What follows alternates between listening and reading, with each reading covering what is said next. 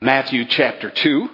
We're going to spend this week and the next two weeks, God willing, in this passage, dealing with what is essentially the first act of worship in the New Covenant era. Christ has come, and all the worship that was carried on in the old temple and the tabernacle before that is about to change. It's about to change in a remarkable way, and this passage shows us the first of those changes, and with it, it brings us, it informs us how we are to worship today. Worship doesn't always come naturally.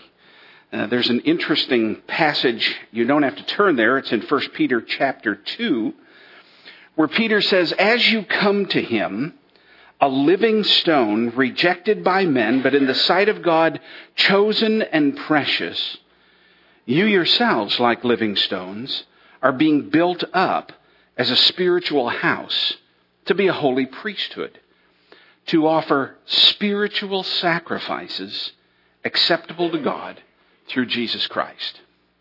Because we don't have a quote unquote sacrificial system in the new covenant, we can get the idea that there's to be no sacrifices in our worship for the New Testament believer. And Peter there is telling us, well, that's not quite right. In fact, there are spiritual sacrifices to be offered up. And it's good for us to understand what that looks like because they're not the kinds of things that will, um, as many people think, if I give this sacrifice, then I can use this to manipulate God to get what I want. It's not that kind of thing at all. And unfortunately, religion can get that way. I don't know about you, but I know for myself at various times, I've tried to bribe God with uh, behavior changes.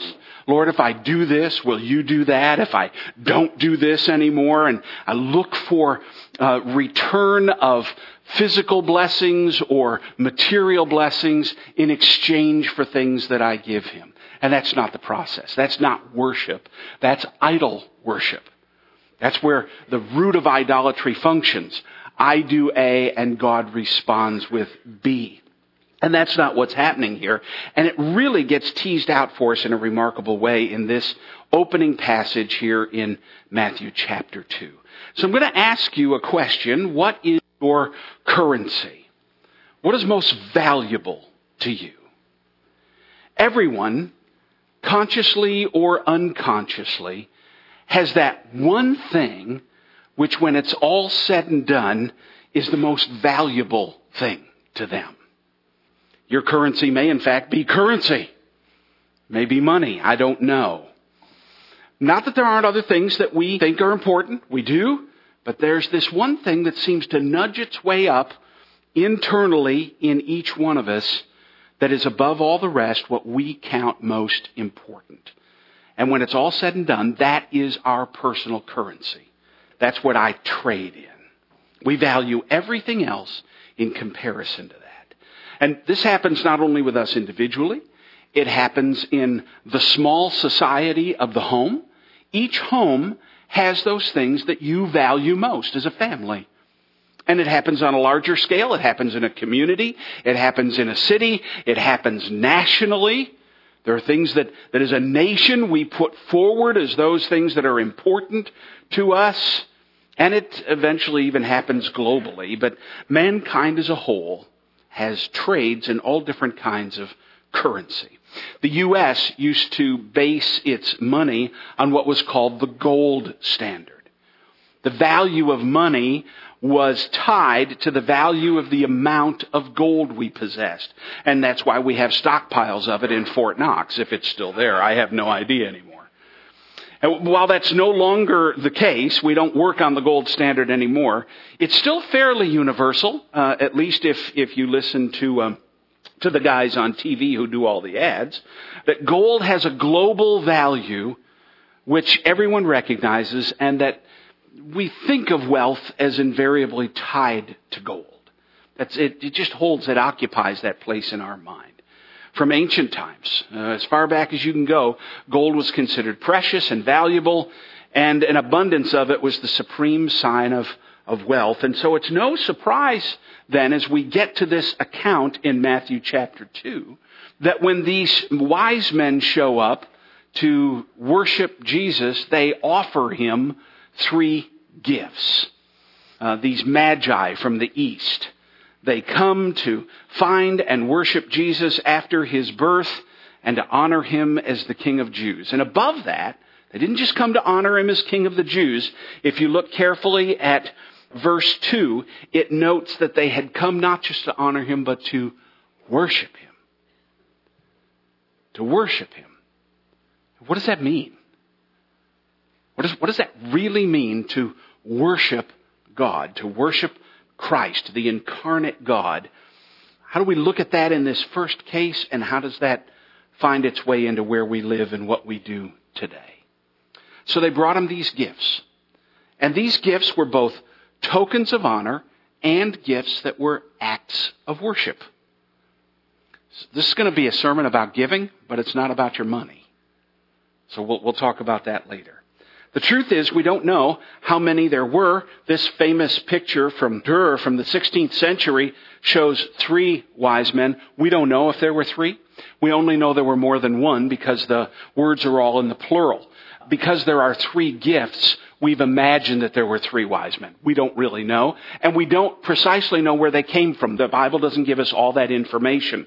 Where there's some good theories and some reasonable conjectures, but we don't know for certain where they came from.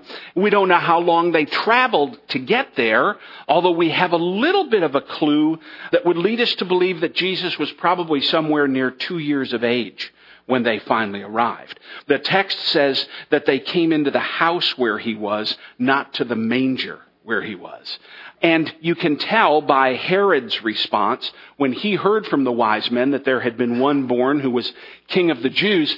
He went out and he had all the children from two years of age and under in the area of Bethlehem slaughtered. So there's this two year window that's probably uh, pretty reasonable to assume at this point. But what's brought before us here to consider, what I want us to consider this week, next week, and the following week, is the nature of the worship that these men entered into at this point in time. And in it, they brought gifts that were fit for royalty. This was a portrait that Napoleon had painted of himself when he was emperor. He likes his royalty he's got that august appearance, doesn't he? You'd never know he was just a little squirt, little five foot two guy. But he's looking very regal and very royal, and he's covered with fur, and there's gold around him, and boy, that's a handsome picture. It might be what turned Josephine to really, really love on him. I don't know. But they brought gifts that would have been typically given to royalty. Gold and frankincense and myrrh were common gifts that were given to royalty. And these are what those three might have looked like, although it's not exactly what we would have assumed, but this was probably a frankincense kind of thing. You can still get frankincense today. I, I looked online. I might buy some. You can still get gold. William Devane says you can. And I don't know about myrrh, but I, I suppose it's out there. I, I, would like to uh, figure that out at some point. I think I need myrrh in my life, although I'm not sure why. But I want to spend this week and the next two weeks considering each of those gifts in the context of worship. So this week we're going to center on the gold portion. And here's the main thing I want us to consider. This is the principle that I think emerges from here and that we need to pay attention to, especially this time of the year. Do we bring what is most precious to us, what our currency is, in our worship to Christ as King. Do you and I bring what is most precious to us? Now that's going to look very differently to each one of us. And the question is, do we bring it as an act of worship to Him? We'll unpack that. Do we honor Him in seeing the things that we value so highly are in fact only tokens of true wealth. That they're only representative of his value and therefore they're worthy to be presented to him in return. For instance, in this first one, which we're going to look at, gold, in the act of presenting gold to Jesus, the wise men are only returning to him what's considered valuable out of the creation which he had already given to us in the first place. They didn't materialize gold. They didn't invent gold. They didn't get it themselves. God gave it to us and they return it to Him in this act of worship. And it's given to us not to be considered supremely valuable in itself. None of the things that God gives us are meant to be supremely valuable in themselves, but they are meant to be foretastes of the true, of the authentic. And when we move off of that platform, we make a mess of things. And we see them restoring this in a wonderful way.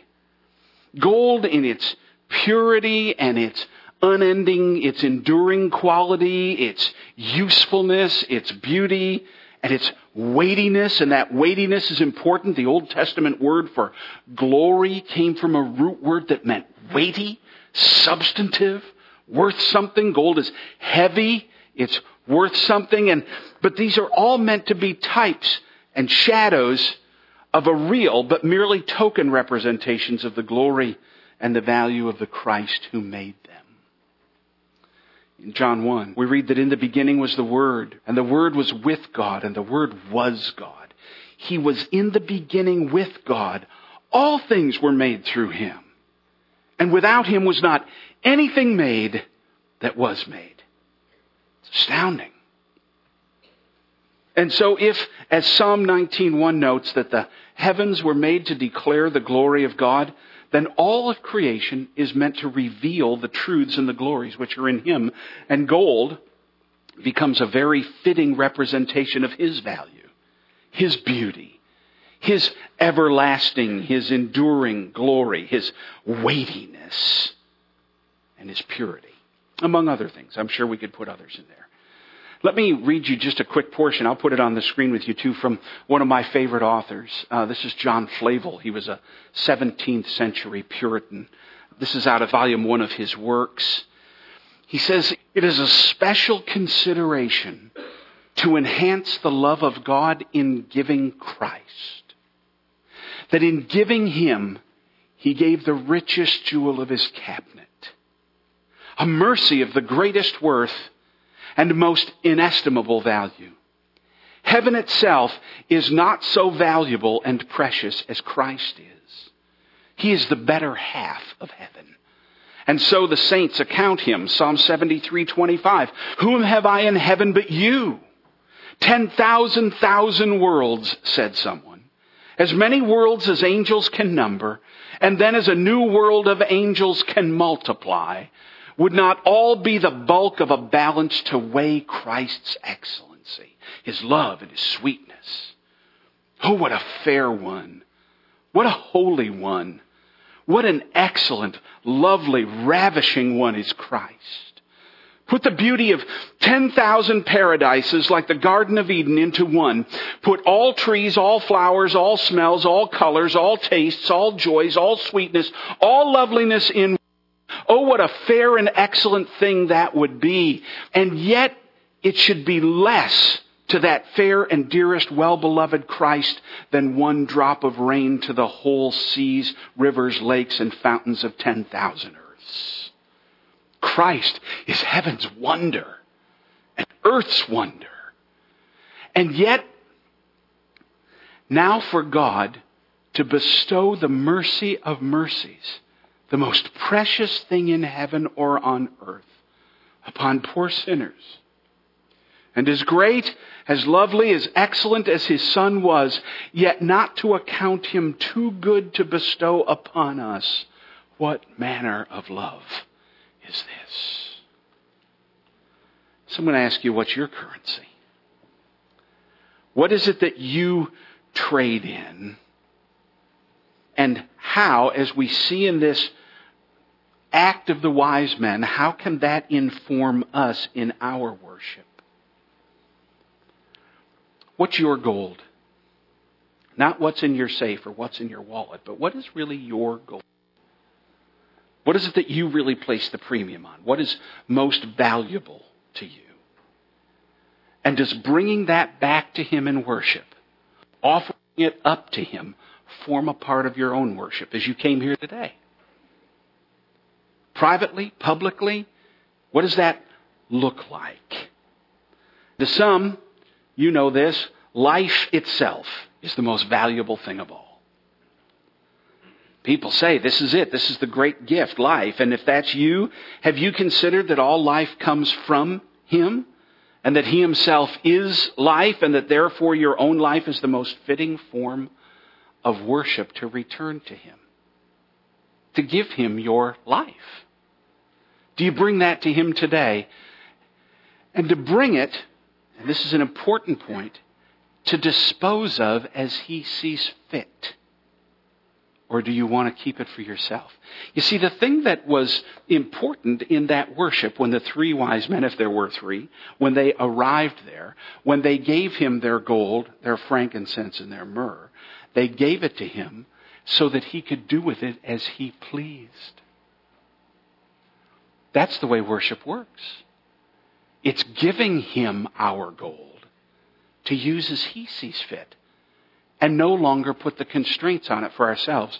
For Jesus, this was going to take on very practical import in a short time. No sooner had they given the gifts than they heard that Jesus' life was in danger, and Joseph and Mary flee with Jesus to Egypt. How do they finance their little trip? With gold and frankincense and myrrh. How do they sustain themselves in this meantime? On gold and frankincense and myrrh. These were valuable royal things. And so it took very practical import at that point. But the reality is that when you give something to him, you give it to him and say, it's yours to do with as you see fit. And I take my hands off of it. Now, has anyone ever given you a gift and the idea of giving you the gift was to manipulate you? There were strings attached? Do we do that with our worship? Do we give him our worship with strings attached? So that, it, again, it's manipulative. I can tell you whether or not you worship out of manipulation or whether you're actually giving to him by whether or not you feel cheated when he doesn't give you what you were hoping for. Oh, I've been attending church, I've been reading my Bible, I've been worshiping you, I've been serving you, and it hasn't bought me anything. Oh, then you weren't worshiping, you were investing. Two very different concepts. You were putting a down payment on what you hoped would come around. That's not the way worship works. It's this free giving. Remember, life, God so loved the world that he gave his only son that whosoever believes in him should not perish but have eternal life. Life itself is only a foretaste of the eternal life that he bestows on us. And so isn't it fitting then to surrender our lives to him now in worship? and in anticipation of the eternal life that he will usher us into, the fullness of all that when he comes. What's your life? And what are you demanding of him in exchange for it? Or are you at his disposal to move you as he sees fit, to, to use your life as he sees fit? Health might be for you. I, lots of people, I've heard it said over the times, if you have health, you have everything. You know, at least you have your health. Well, 1 Corinthians 15 says health itself is only a foretaste. So it is with the resurrection of the dead. What is sown is perishable. What is raised is imperishable. Our health here is fleeting. It's temporary. It's sown in dishonor, but it's raised in glory. It's sown in weakness. It's raised in power. It's sown a natural body, but it's raised a spiritual body. If there's a natural body, there's also a spiritual body, and thus it's written, the first man, Adam, became a living being. The last Adam became a life-giving spirit. Have you considered that the health you have here is only a precursor to the resurrection if you're a believer? And can't we entrust our health to Him now in worship? And recognize that it's but a shadow of the inviolable health to come? We worship Him by trusting our health to Him. Offer it to Him as a gift of worship. I've found in the last year this has been extremely important for myself personally. I always liked my strength. I liked my energy. I liked being able to do what I wanted to do when I wanted to do it for as long as I wanted to do it. And now suddenly I'm not in that place. And will I then take my health and say, you know what? This is yours to dispose of as you see fit. What will be best? in growing me in your image, in changing me into the likeness of Christ. It's yours. Take it. Let me offer it to you as an act of worship. Now, that may not be the most important thing to me, but it's an important thing, and it needs to be offered up in worship. It's a spiritual sacrifice. Maybe it's family. Maybe that's your gold. That's what's valuable to you family. Got to have family. But aren't our families precious to us here? And they should be. And as real and as lovely and glorious as they are, are they not only still a prefiguring of what's to come when we're with Him in eternity? And so can't we trust Him with ours here and now and offer them to His service, looking to wonder at our adoption in Christ and the fullness of the family that's yet to come? This, this is what we're told. All who did receive Him, who believed in His name, He gave the right to become children of God. Some of you here, some of you kids, you probably wish you were born into another family at times. Wish I was in a family where they had more fun, where they did more stuff I like to do, where I get to do whatever I want to do. Matter of fact, I'm thinking about that right now. I might like that too. Maybe your family isn't what you'd like it to be, but have you brought it to Him and offered it to Him in worship and say, you know what, I can trust this to you because the token, the family that I might have here, is only a sip of the cup that I'll drink to the full when I reach you in glory. And so if my family's a little broken here, if it's not the way I'd like it here, I can treat it as what it is, just a token and an evidence of what you have prepared for me in perfection when I'm with you in eternity. And so in 1 John, we're reminded to see what kind of love the Father has given to us, that we should be called the children of God. Some of us, even as adults, are still trying to gain our Father's love and approval. Your earthly father is broken.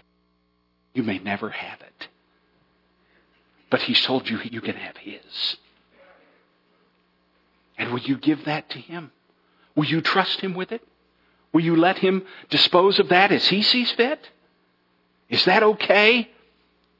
We should be called the children of God, and so we are. And the reason why the world doesn't know us is that it didn't know him. Beloved, we are God's children now, and what we will be has not yet appeared, but we know that when he appears, we'll be like him, for we'll see him as he is. And yet we will spend all our time fretting about what we didn't get, what was broken in this life, which was only meant to be a token in the first place, rather than rejoicing in the glory of what is ours in perfection and promised to us. And he says, give that to me. Amazing? What a, what a freedom there comes in that and how we bind up our lives because our pennies are rusty rather than knowing that there's eternal gold in the heavenlies, who is Christ Himself. How about joy or happiness? For some of you, that's the eternal pursuit. I just want to be happy. I just want to be joyful. I just want, want to be able to, to really enjoy life and enjoy myself. And aren't all the joys and the happinesses of this life just fleeting and fractured?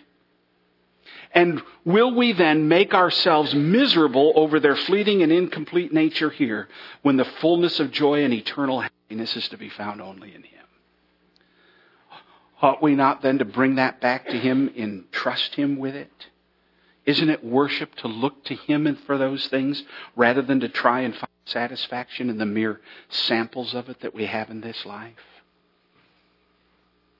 Luke 2, at the announcement of Jesus coming, it says in the same region there were shepherds out in the field keeping their watch over their flocks by night. And an angel of the Lord appeared to them and the glory of the Lord shone around them.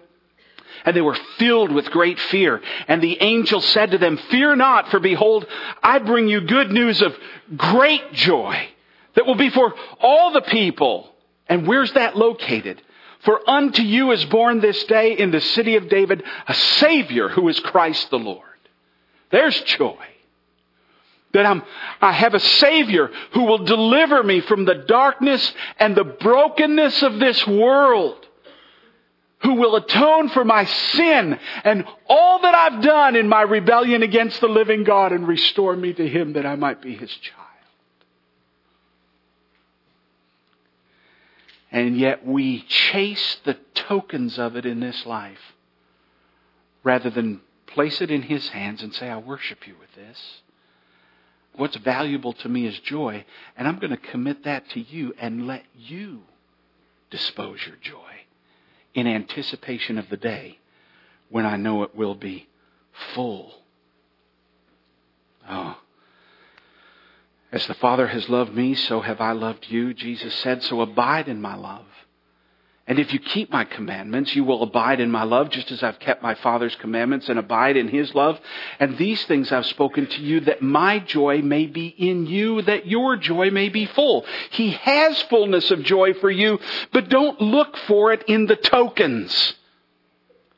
Look for it in him. It's to be had.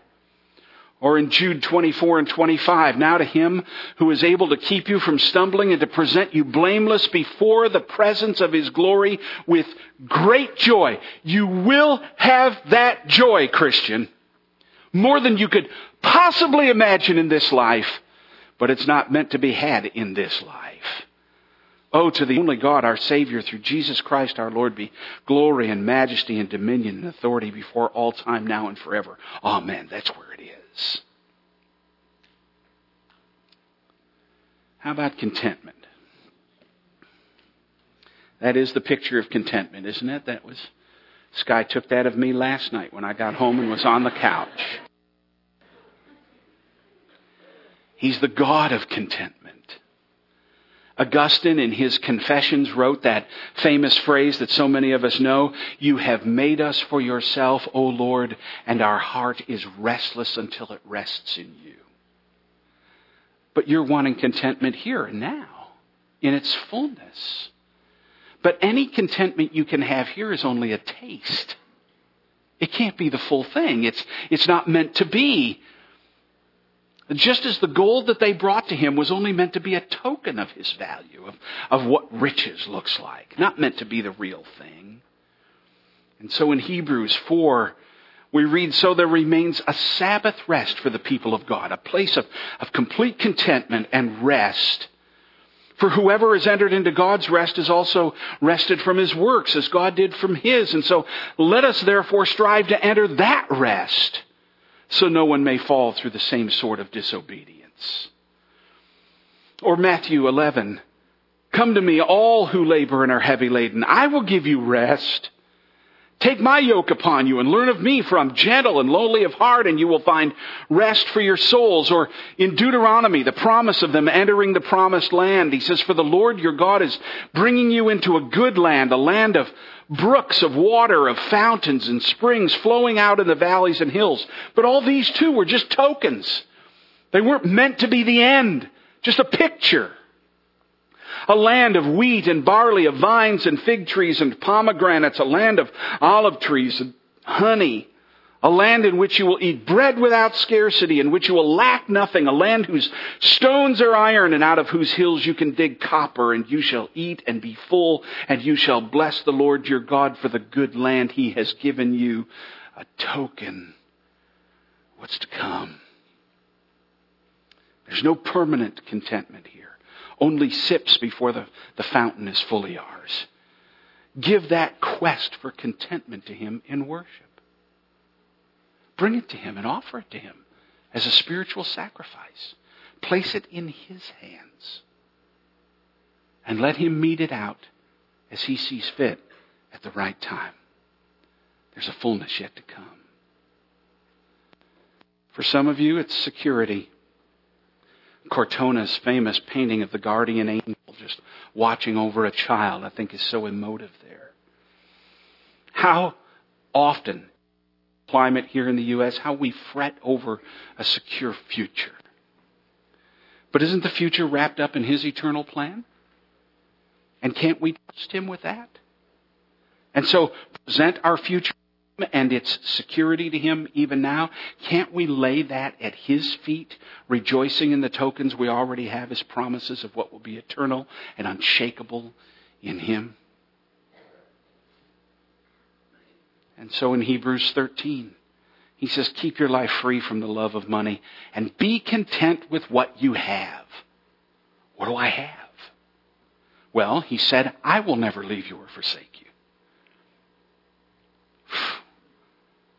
There's some security. And so we can confidently say, the Lord, and I will not fear what man can do to me. Battery going out, John? Is that what's causing that? Can we pause for a technical break? Now I'm energized. Uh, yeah, there we go. I feel secure now. How about John 10? My sheep my voice, and I know them, and they follow me. I give them eternal life, and they will never perish, and no one will snatch them out of my My Father, who has given them to me, is greater than all, and no one is able to snatch them out of the Father's hand. There's security. There's security.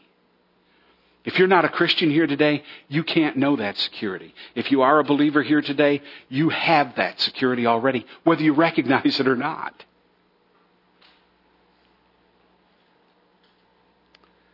Amazing. How about freedom?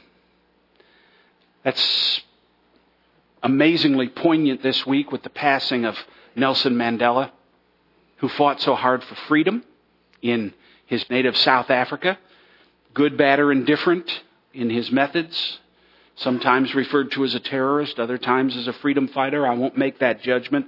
What I'll make is that he gave his life for human earthly freedom. But as precious as that is, is it not infinitely dwarfed by freedom from the penalty and power and presence of sin? Years ago, when the quartet was together, we got to sing at a church on the other side of the city. Uh, we finished our concert that night, and a man came up to introduce himself to us. His name was Roy Keys. And he said, uh, I want you to know what's happening with me. He said, I gave my heart to Christ tonight. I was born again.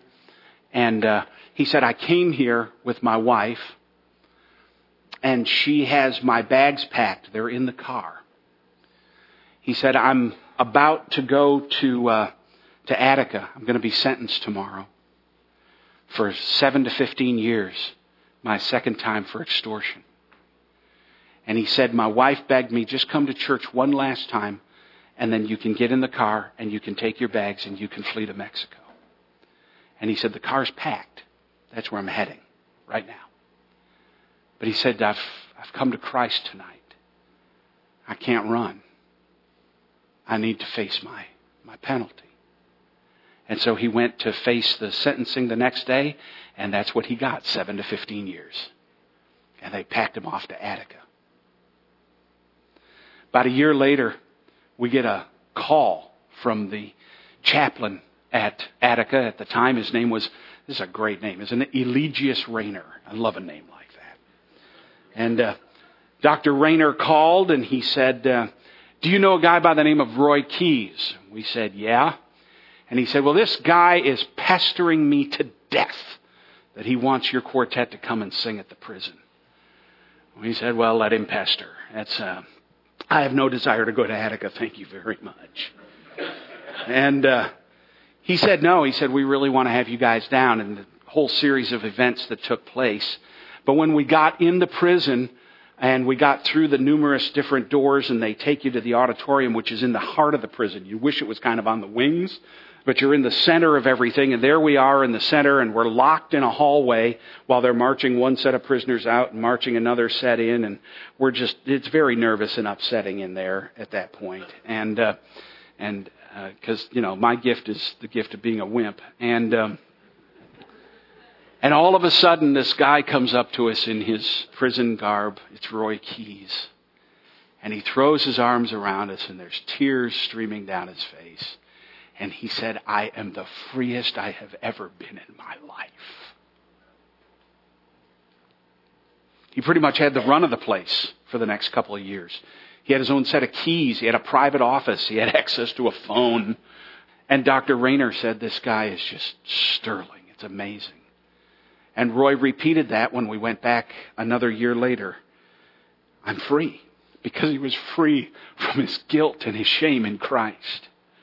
He was free from what he knew would be the penalty of his sin, and he was being delivered from the power of sin in his everyday life, and he was looking forward to that day when the presence of sin would be eradicated. We want earthly and political and societal freedom, and those are wonderful things, unspeakable blessings, but it is nothing compared to freedom from sin in Christ. That's the real freedom. These are all tastes, foretastes, tokens and we will give our lives for the tokens and not for the real thing. We'll fight political anarchy and do nothing about our own sin. Amazing. We'll raise funds and go on political campaigns to preserve our human freedoms and put no thought and effort into conquering the things that have conquered us with the chains of sin. But what if that desire for societal freedom and live and die in a political regime that offers no freedom? What if you're one of those who's in China right now, or, or one of those that's in Saudi Arabia or another country where you have, don't have that freedom to walk with Christ? What if that desire is never met? Can you still not worship God by laying freedom at His feet and surrendering it to Him in worship and recognizing that it's only a token of the true that's in Him? And so Jesus answered them and said, Truly, truly, I say to you, everyone who practices sin is a slave to sin. And the slave does not remain in the house forever, the son remains forever. So if the son sets you free, well, then you'll be free indeed. And it is for freedom Christ has set us free. Stand firm, therefore, and don't submit again to the yoke of slavery, to legalism, and to the way that sin works its way out. How about possessions? Is that your gold? This actually is my storage unit. He made all, and He's over all. All we have is His. He made it, and He grants us use of it for now until we come into the eternal possession of it in heaven. So can't we lay those possessions at His feet to do as He sees fit in His perfect wisdom and in His inscrutable love toward us? Is any earthly possession really more valuable than dwelling in his house with him. And can't we lay that at his feet as an act of worship? This is valuable to me, my house. But Lord, it's your house. And it's only a, a picture, a token. And dwelling with you for eternity is the real thing.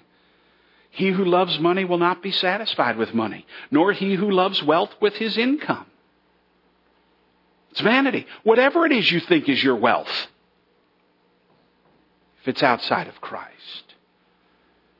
And when Jesus says, Fear not, little flock, it's your Father's good pleasure to give you the kingdom.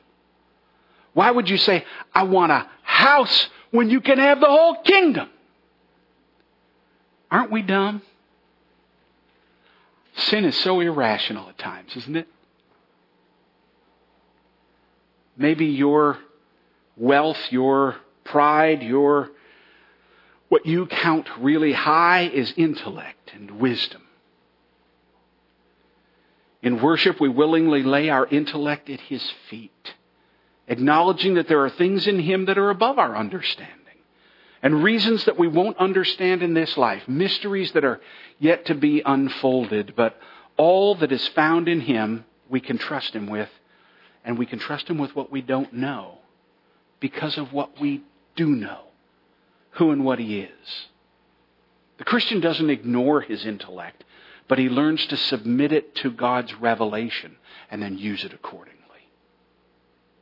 You never check your brain at the door. Gray matter is the most underused spiritual gift any of us have. We need to use it.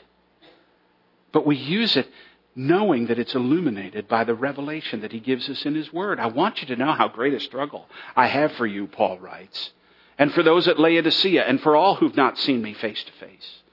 that their hearts may be encouraged, being knit together in love, to reach all the riches of the full assurance of understanding and the knowledge of God's mystery, which is in Christ, in whom are hidden all the treasures of wisdom and knowledge. Why do some things in this life make sense? I don't know. I haven't understood them in the context of Christ yet. But when we do, we'll get it. I say this in order that no one may delude you with plausible arguments. For though I'm absent in the body, yet I'm with you in spirit, rejoicing to see your good order and the firmness of your faith in Christ. How about sight? One of my greatest fears is going blind someday. I love to read. I love beauty and I enjoy the freedom that sight gives. I, I see as my dad's eyesight is failing that it offers him less and less freedom and I fear that. And I recognize that I too need to come and to give him my sight and offer it to him. How? By setting my eyes, by using them as often as I can on what is good and holy to drink in as much of the Word as I can while I can, and to use the present gift in worship to Him, knowing that when I leave this body, even if it is before the resurrection, now you have to think about this. Augustine mused on this in great detail. What happens when you leave this body and you go to be in the presence of the Lord and you don't have a body? Can you see God? Yes, without eyes. How? Who knows? Augustine says it's just immediate perception of Him on every level. So, can I trust Him with my sight here and now? Can I offer that to Him and use it for His glory? Can I, I leave it with Him because we'll have that sight that doesn't require eyes? Because we'll see Him as He is. That's what it says in 1 John. We're God's children now, but what we will is not yet appeared, but we know that when he appears, we shall be like him because we'll see him as he is. Amazing. But if I, if I don't look at this, if I don't look at that, I'll somehow be bereft of something. Hogwash. The great vision is yet to come. How about sound? I think of our good friend Tom, who's often down here, who has no ability to hear anymore, lost his hearing at an early age. Many of you know him and know him well.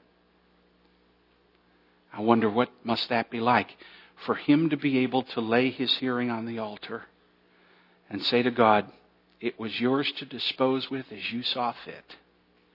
And I can trust you because the hearing of glorious things is yet to come. Earthly hearing was only a, a taste. Paul heard things it wasn't even lawful to repeat when he was caught up into the third heaven. So can you worship him now in what you hear? Can you offer him your ears to drink in the sounds of worship and beauty and to give him our ears and to honor him in their use? To hear others pray like we did this morning and to hear God's word read and to hear it preached and to hear others Sing the songs of Zion that tell of the goodness and greatness and wonders of Christ above the panic and the worry and the vulgarity of this world. Maybe touch is a supreme thing to you. I'm going to move past that because we already mentioned it. It's a great blessing to be touched in this life, to be gently and lovingly held. I value that. Those who were lepers in the Bible longed so desperately to have someone touch them physically. Can't we give this to Him as well? Maybe, maybe this is what you've longed for all your life. Can I just, Lord, have someone to hold? And can you bring that to Him this morning in worship and lay it at His altar and say, This is yours. It's valuable to me, but I give it to you to dispose with as you see fit. What will serve you best? Knowing that that there is this amazing reality of God in Christ, as was given to us in Isaiah 40, that He will tend His flock like a shepherd. He'll gather the lambs in His arms and will carry them in His bosom. I had the great privilege of filling in at a church for about a year in the inner city. And one of the joys of that was in virtually every church service, somebody walked in off the street. Most often high, sometimes prostitutes who were looking to just get warm for a few minutes. We had a guy come in one night and he just looked beat. And we had the privilege of talking with him later and praying with him, and he had a host of problems. And then when we were done, I hugged him. And he just burst out into tears and he sobbed. He said, I'm HIV positive. No one's hugged me for a long time. I don't know how long that was going to remain the case. How they treated those things and dealt with them changed, but maybe maybe that's your great longing and maybe that's a place an act of worship for you to leave that in his hands. Pleasure is another place. I'm going to run by this one quickly. You make known to me the path of life. In your presence there is fullness of joy. At your right hand are pleasures forevermore. Will you really give yourself to chasing down fleeting, temporary pleasures here that are only tastes of the great pleasures to come in His presence? Can't you give that to Him? Oh, if I don't have this one thing, I'll be an incomplete human being. No, you won't. No, you won't. For many a man, it's notoriety and respect. Many a man mourns and grieves and chafes because he, he doesn't get the respect he believes is due from his wife or his children or his fellow workers. He's never recognized for what he really is in this life. Maybe today you need to lay that on his altar in worship and say, This is important to me, but it's up to you to dispose of it as you see fit. Can you fix on the fact that He knows you and honors you Himself?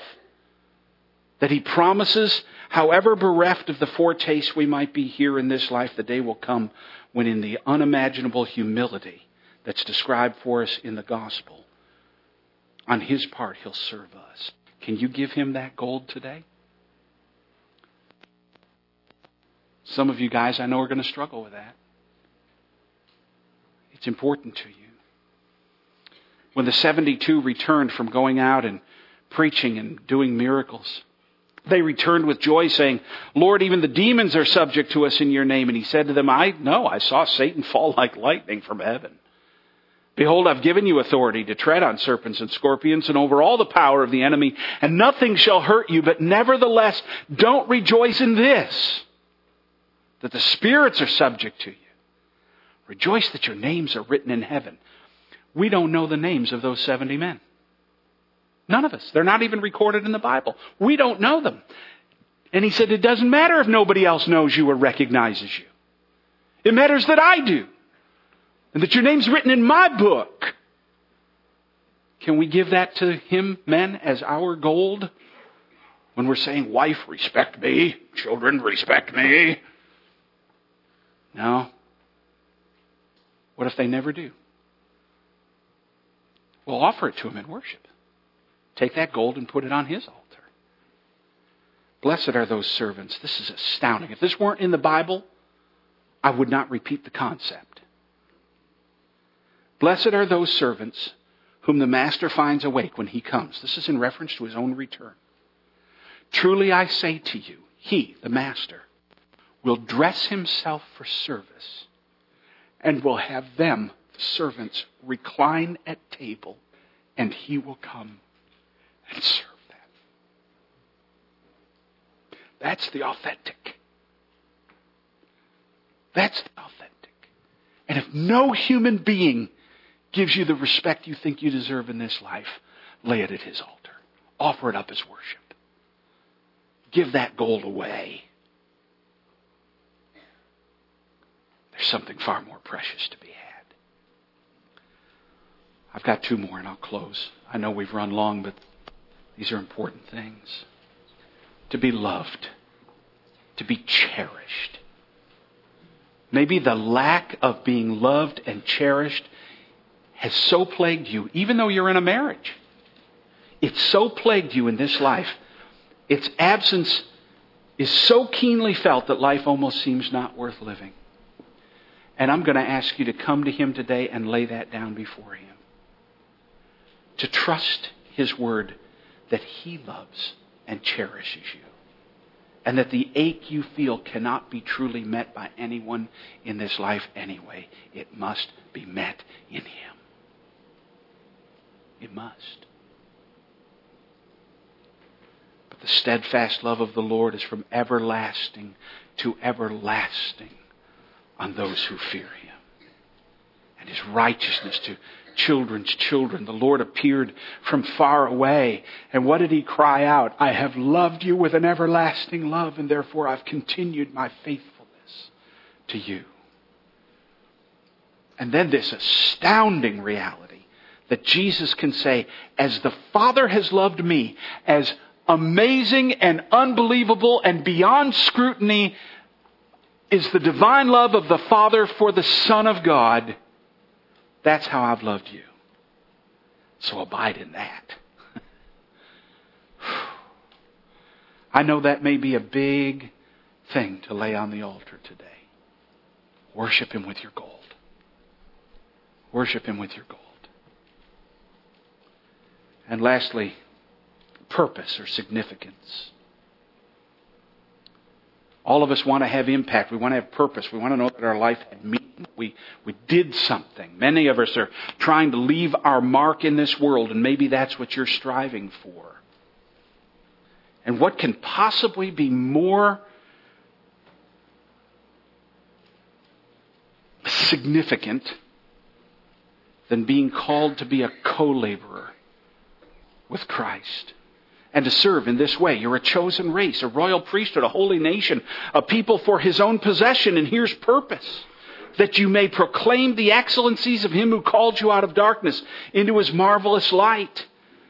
Isn't it significant to step into the eternal plan of the living God as he's carrying out what he's doing in all of heaven and earth? And that you have a part in that, Christian? Man, if that isn't significant, I don't know what is. But if this is what you're striving for, to make your mark in this world, to find your purpose, then I'm going to ask you today to lay that down at His feet. Worship Him with your gold. Take that precious thing that you have that is so precious to you and lay it at His feet so that your significance will be located in entering into His plan and purposes. And the mere grains of gold that earthly purpose has for you are just symbols for we're God's fellow workers. You're called to co labor with Christ in his eternal redemptive plan. If there is anything more significant than that, you're going to have to tell me what it is. The Bible says this is it. And yet, and yet, we'll treat that as though it's nothing. Because we want men's want to find my significance among men, find it in Him. Worship Him by giving back to Him the most valuable thing. That dream, that desire, that whatever which you cherish above all others, and which the lack of leaving you feeling robbed and sad, knowing that the true and absolute value is actually in Him and in His glory. And we give these things to Him because He gave them to us in their limited fashion as promises and tokens and symbols. And the fullness of them will be ours in Him. Glory. Give Him your gold. Worship Christ by laying what is most valuable to you at His feet to be used as He sees fit. Honor Him with it. Trust Him with it. And in that day, you will have the substance rather than the shadow in Him. Now, that's the essence of true worship. That's real worship. It's not doing things to manipulate. It's not trying to get your way. It's, it's, it's not even just giving in the verbal sense. It's giving him your gold, and I would ask you today what gold are you keeping back from him? What is that gold that you keep hiding for yourself? That you've never understood as just a token? And that is all found in Him. Father, we see this amazing example here in your word, and it's a bit overwhelming. All of us have our prizes, all of us have our, our delights, all of us have our desires, all of us have those things that are so meaningful to us. But I pray today that we will understand what it means to give them all to you not to lose them, but to recognize that they're only tokens and to give them to you so that we have the fullness of them in glory, but to honor you with them, to show that there's nothing more valuable than you yourself. And that having you, knowing you, walking with you, serving you is worth more than anything the world can possibly give or promise. Lord, I know there are those here who aren't Christians today because the gold that they refuse to offer up at your altar is their own self righteousness. Their belief that they're okay as is, and the humbleness it will take to acknowledge that they need your saving grace. By your Spirit, move them past that today to call out to Christ for his mercy. For you forgive and cleanse and make new. And for my brothers and sisters here, may we enter a whole new era of worship in giving up to you those things that we have placed such a high premium on, forgetting that the genuine is all wrapped up in Christ. Take us back to Him, we pray. In His name, amen. See how mercy has come to us. Sinners who deserve the cross. In our darkness and our shame.